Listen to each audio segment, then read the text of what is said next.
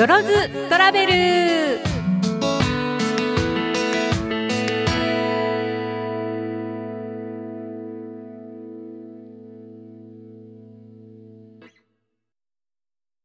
北山底面ソールです。このコーナーでは県内初の世界遺産検定マイスターよ津京子さんに魅力あふれる世界遺産をご紹介してもらいます。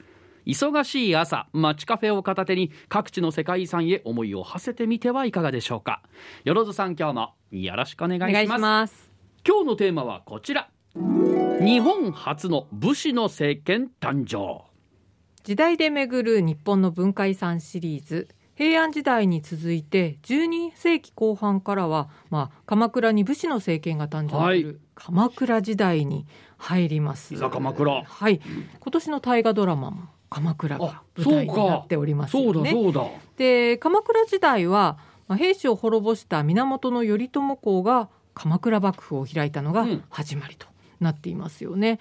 で幕府というのは朝廷から独立した武士による政治組織ということで政治の中心が鎌倉に移るんですね。はいでその鎌倉は三方向が山に囲まれていて南が海に面した守りやすい地形だったと言われています。うんまあ、ちなみにあの幕府体制っていうのは鎌倉時代以降も場所を変えながら江戸時代まで続いていくわけなんですよね。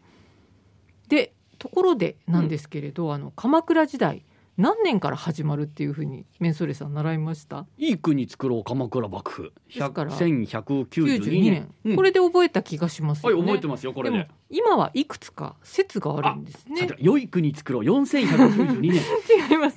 あの1192年は、まあ頼朝公が武家政権のトップである征夷大将軍になった年なんですね。でまあこれが一般的だったんですけれど、まあ、現在は頼朝公が武士の集団を集めて鎌倉に入った1180年から5年の間に、まあ、だんだんと幕府の仕組みが整ったと考えられているんです。ちょっと緩やかなんですね。なるほど。で1192年の他にはですね、うん。まあ、全国的にこの今の警察のような役割を果たす守護であるとか、うん。土地の管理税を取り立てた地頭という役職を置いた1185年じゃないか、まあ、こういった説もあるんですよね。あもういい国ではないんですねねいい箱になるかもしれないあいい箱なんですね。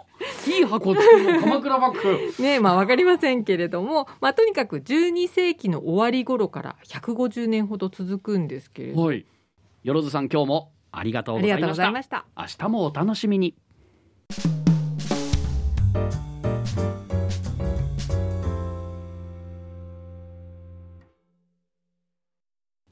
北山底面ソールです。このコーナーでは県内初の世界遺産検定マイスターよ津京子さんに魅力あふれる世界遺産をご紹介してもらいます。忙しい朝街カフェを片手に各地の世界遺産へ思いを馳せてみてはいかがでしょうか。よ津さん今日もよろしくお願いします。今日のテーマはこちら。鎌倉時代の世界遺産12世紀の終わり頃から鎌倉時代が始まりまして150年ほど続くんですが、はい。まあ、今のところ鎌倉時代の世界遺産はないといううん。話をしました。そうでした。まあ、厳密に言いますとその奈良時代に作られた東大寺などは、まあ、源平の戦いなどで焼け落ちていはい。て、まあ、その後作り直された南大門であるとか、うん。まあ、勇ましい金剛力士像まあこれは鎌倉時代に作られているんですよ。まあ、ただあの再建なんかではなくてその鎌倉時代に起源を持つ文化遺産という意味ではまだ登録されていないということになるんですね。なるほど。鎌倉時代を代表するものはないですそうですね、うん。ただあの候補がないわけではなくて暫定リストにはあるんです。うん。で暫定リストというのは、まあ、将来世界遺産を目指す遺産の一覧表で、まあ、この中に神奈川県の文化遺産武家のこと鎌倉として控えているわけなんですよ、えー鎌倉は日本で初めて武士による武家政権が誕生した場所で武家文化を伝える街並みが残る遺産なんですよね。うん。でこの遺産はですね日本が世界遺産条約を結んだ1992年に暫定リストにお。入ってるんです。古参っちゃ古参ですね。30年になります、うん。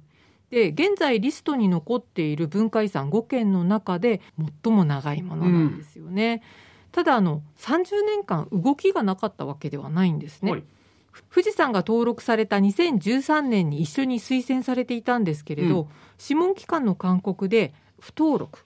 世界遺産の価値に当てはまらないという評価が出まして推薦書を取り下げているんですうよ。でその後ですね世界遺産の推薦を目指して、まあ、関係する自治体で遺産の調査とか研究を続けてきたんですけれどはい。まだ時間がかかりそうだっていう判断に達したんですね。うん。ですからあの世界遺産諦めたわけではないんですけれど登録は中長期的な目標にしようということで2020年度からはですね共同で推薦書案を作る活動を、まあ、しばらく休止しているとこういった状況になってるんですよ。うん。よろずさん今日もありがとうございました。明日もお楽しみに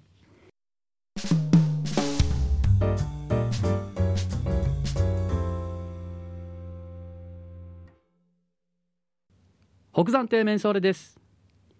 このコーナーでは県内初の世界遺産検定マイスターよろず京子さんに魅力あふれる世界遺産をご紹介してもらいます。忙しい朝街カフェを片手に各地の世界遺産へ思いを馳せてみてはいかがでしょうか。よろずさん今日もよろしくおお願いします。今日のテーマはこちら。室町時代の始まり12世紀の終わり頃から政治の中心は鎌倉に移っていたんですけれど、い。14世紀前半に鎌倉幕府が倒されて150年ほど続いた鎌倉時代が終わるとうん。いうことですね。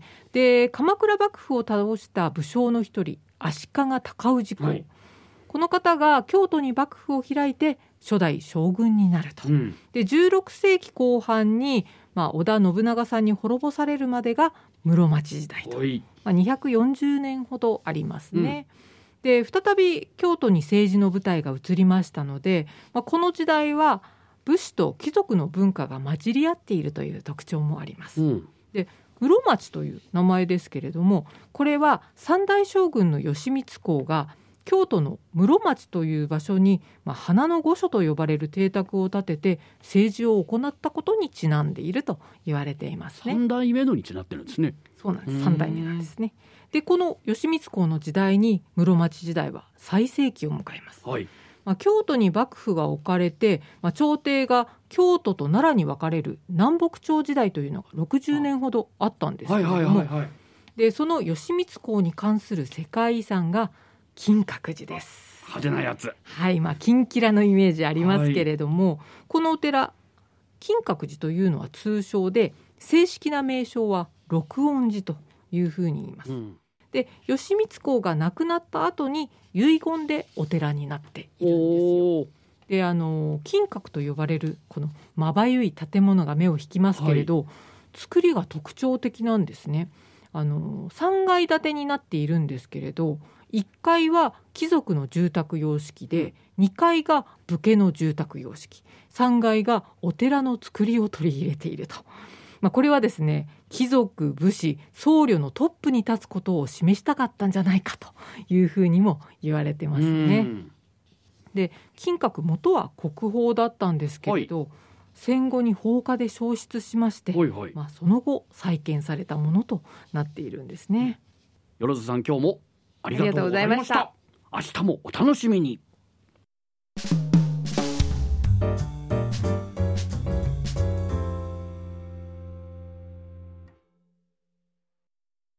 北山亭メンソーレです。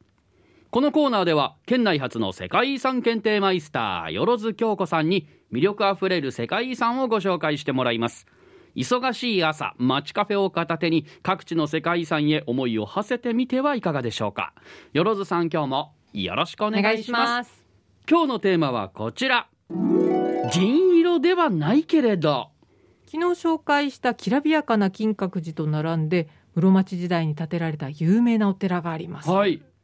銀閣寺。銀閣こちらは落ち着いた風情のお寺ですよね。銀色してないですよねそうなんですね。で実は銀閣寺も通称でしてお正式には自称寺というふうに言います。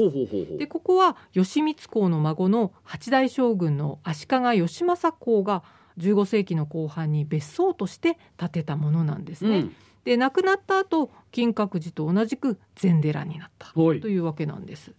で義政公と言いますと自身の後継者問題をきっかけに、まあ、大名の権力争いに発展した応仁の乱が起こってるんですよ。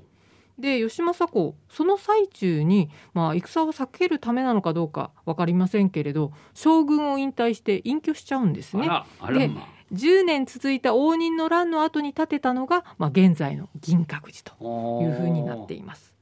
でここには観音菩薩が置かれている観音殿がありましてこの建物が銀閣というふうに呼ばれているんですね。うん。銀箔貼られていないんですよね。銀閣銀色じゃない、はい、うん。実際には黒漆が塗られてるんです。よ、うん。じゃあなんで銀閣というのかということなんですけど。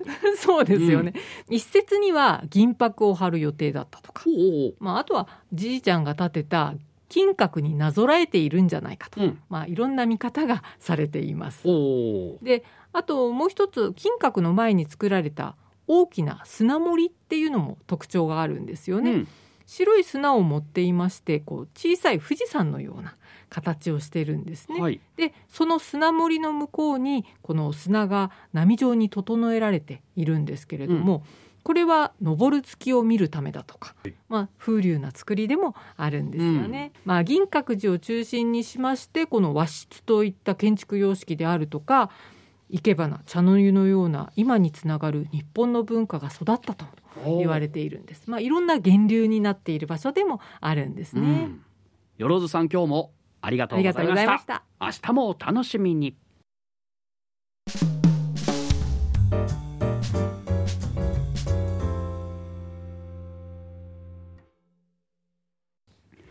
北山底面ソーレです。このコーナーでは県内初の世界遺産検定マイスターよ京子さんに魅力あふれる世界遺産をご紹介してもらいます。忙しい朝街カフェを片手に各地の世界遺産へ思いを馳せてみてはいかがでしょうか。よろずさん今日もよろしくお願いします。今日のテーマはこちら。わびさびの文化。室町時代に禅宗寺院などで発達した日本特有の庭園様式というのがあるんですね。枯山水、枯山水、はい、聞いたことありますかね。砂でこうなんかいろいろ。模様かなんかつけるやつ、水を一切使わずうにん川とか池、海を表したもの。うんで有名なのが、まあ、京都の龍安寺の庭園なんですね。うんで庭は応仁の乱の後寺が再建された15世紀後半以降のものと見られてるんですけれど誰が作ったかはまだ分かってないんおですよ。ーで庭園には白い砂の上に15個の石が置かれてるんですね。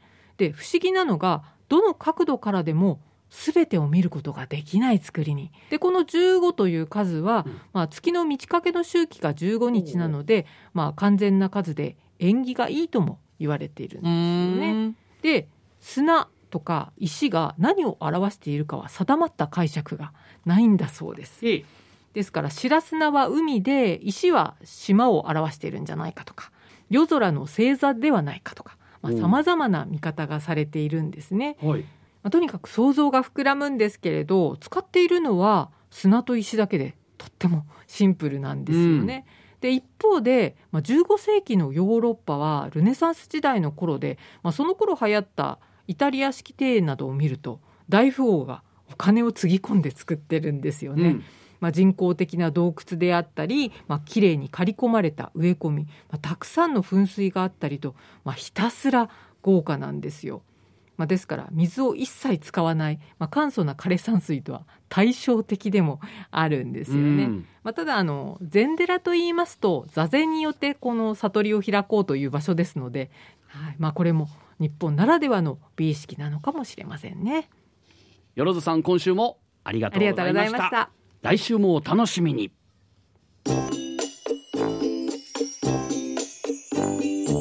よろずラウンジ。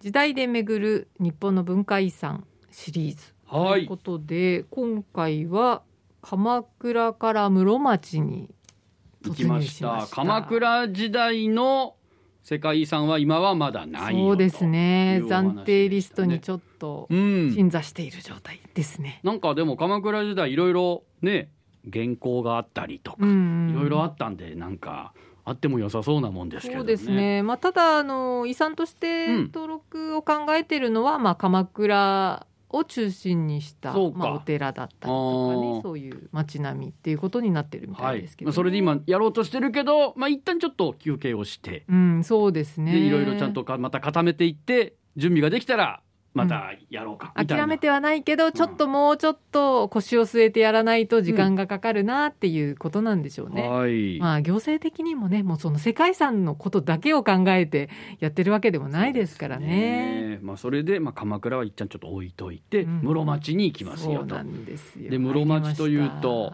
まあ鎌倉に次いで2回目の武士政権そうですにねな。って、はい。でやっぱこう代表するのが金閣銀閣そうですね。でしょうかねまあ知られてますようね。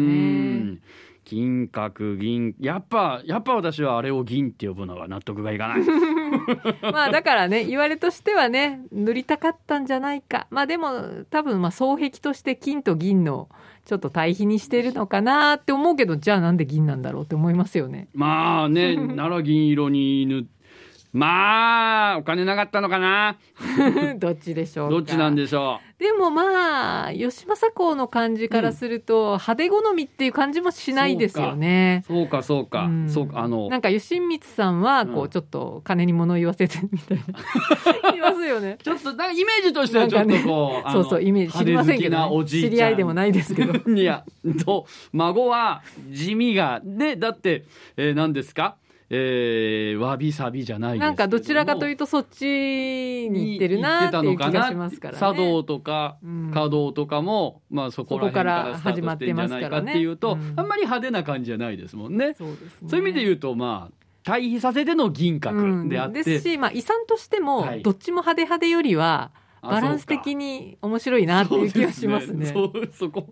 まあ将来ね世界遺産になるとは考えてはいないでしょうけど。ね。まあ、そういうような見方。そしてやっぱこの枯山水、そうなんですよ。やっぱりうん。日本ならではなのかなという気はしますよやっぱね。権力者ってなるとうん。派手なものを作りたがるし、うん。実際平安だったりっていうのはあのお寺なんだけど金ピカだったり、そうですよね。まあもちろん金閣もあったりする中で、こあまあ地味というか、そうですね。なんかそういうところまあ枯れてるところがいいんでしょうね。良さっていうところ。まあそれも禅寺ならではなんでしょううん。ね。やっぱり座禅によってこう心を落ち着かせてっていうことで、まあ鎌倉時代にあの禅宗って伝わってるんですけど、はあはあはあやっぱりその命をかけて戦う武士にとってその座禅でこう気持ちを穏やかにさせるっていうことで結構受け入れられやすかったようなんですよね。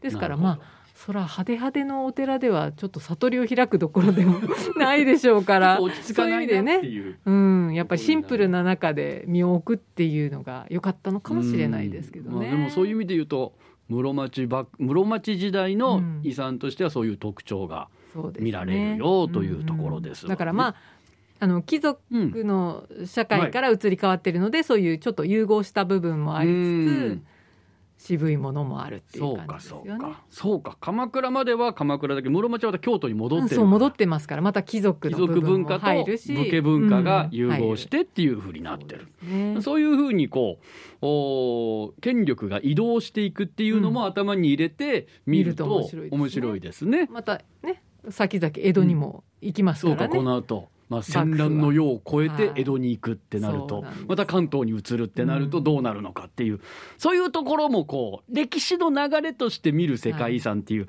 今回の企画はやっぱこう真骨頂はそこにあるのかなと。そうです思いねますね。まあ時代を通して本当にうん。見てもらえたらなと思いますね。はい